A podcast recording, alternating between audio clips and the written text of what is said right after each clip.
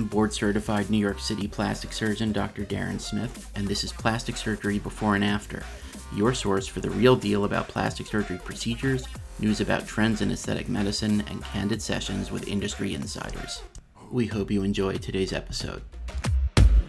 Today, we're going to talk a little bit about what it's like to have liposuction. And I'll preface this by saying that this will vary by where you're having your procedure and who's performing your procedure, but what I'll describe here is how things generally happen in our practice. In our practice, liposuction can be safely performed under local anesthesia, twilight anesthesia, or general anesthesia. Local anesthesia means that you've been given numbing medicine to make sure you're not feeling any significant discomfort, but you are awake, alert, and breathing on your own. And this is a very reasonable approach for limited areas of liposuction, such as just performing liposuction of the flanks or the inner thighs or the arms. But if we start performing more areas of liposuction than this in a single setting, local anesthesia really isn't the best choice. For cases in which we're performing multiple areas of liposuction, it is very reasonable to have either twilight anesthesia or full general anesthesia.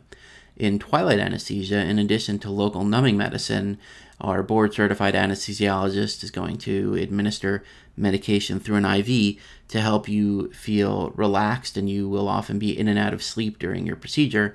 However, you will, will be breathing on your own. In general anesthesia, our board certified anesthesiologist will make sure that you are completely asleep and your breathing will be assisted by a machine and a breathing tube. And these are all very safe ways to proceed, and the best choice really depends on individual patient uh, preference and health. And this is something that we'll discuss together with our anesthesiologist to come up with a appropriately tailored plan for you. The liposuction procedure itself begins by making several well hidden uh, three to four millimeter incisions that tend to heal in such a way that they are very difficult to see. Uh, these incisions are then used to instill numbing fluid, or what is some sometimes called tumescent fluid, into the planned treatment areas. This is allowed to act for usually 10 to 15 minutes to make sure the area is nicely numb. And then the excess fat is suctioned out of the treatment areas with a specialized instrument called a cannula. After the excess fat has been suctioned from the treatment area, the small incisions are generally sutured shut with one stitch in each incision. A compression dressing is applied, and the patient is brought to the recovery room.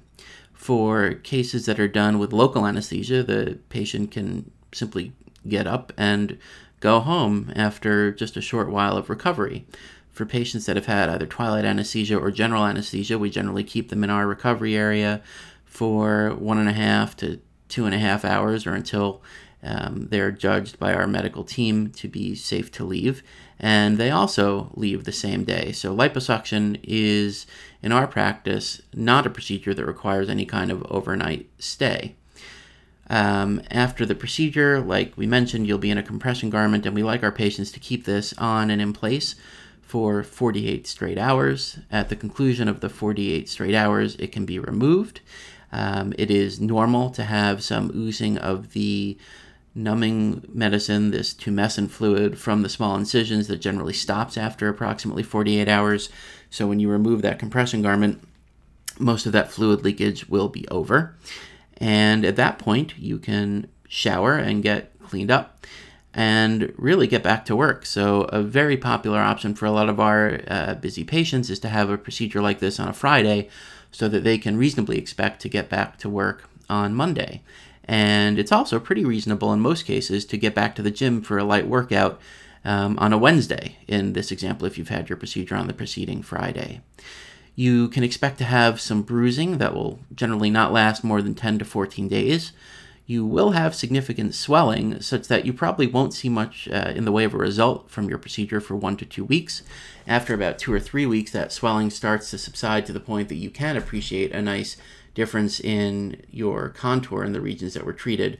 But it does take a full three to six months to th- see the final result of the liposuction treatment as that swelling goes down and your skin shrinks to fit the uh, nice new contour that we've created.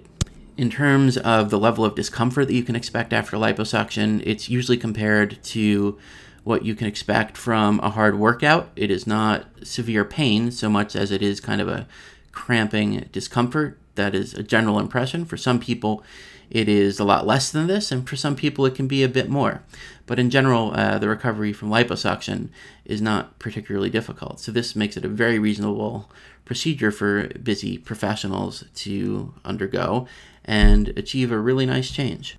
Thanks for listening, and don't forget to subscribe, share the show, and head over to darrensmithmd.com for more real world plastic surgery talk.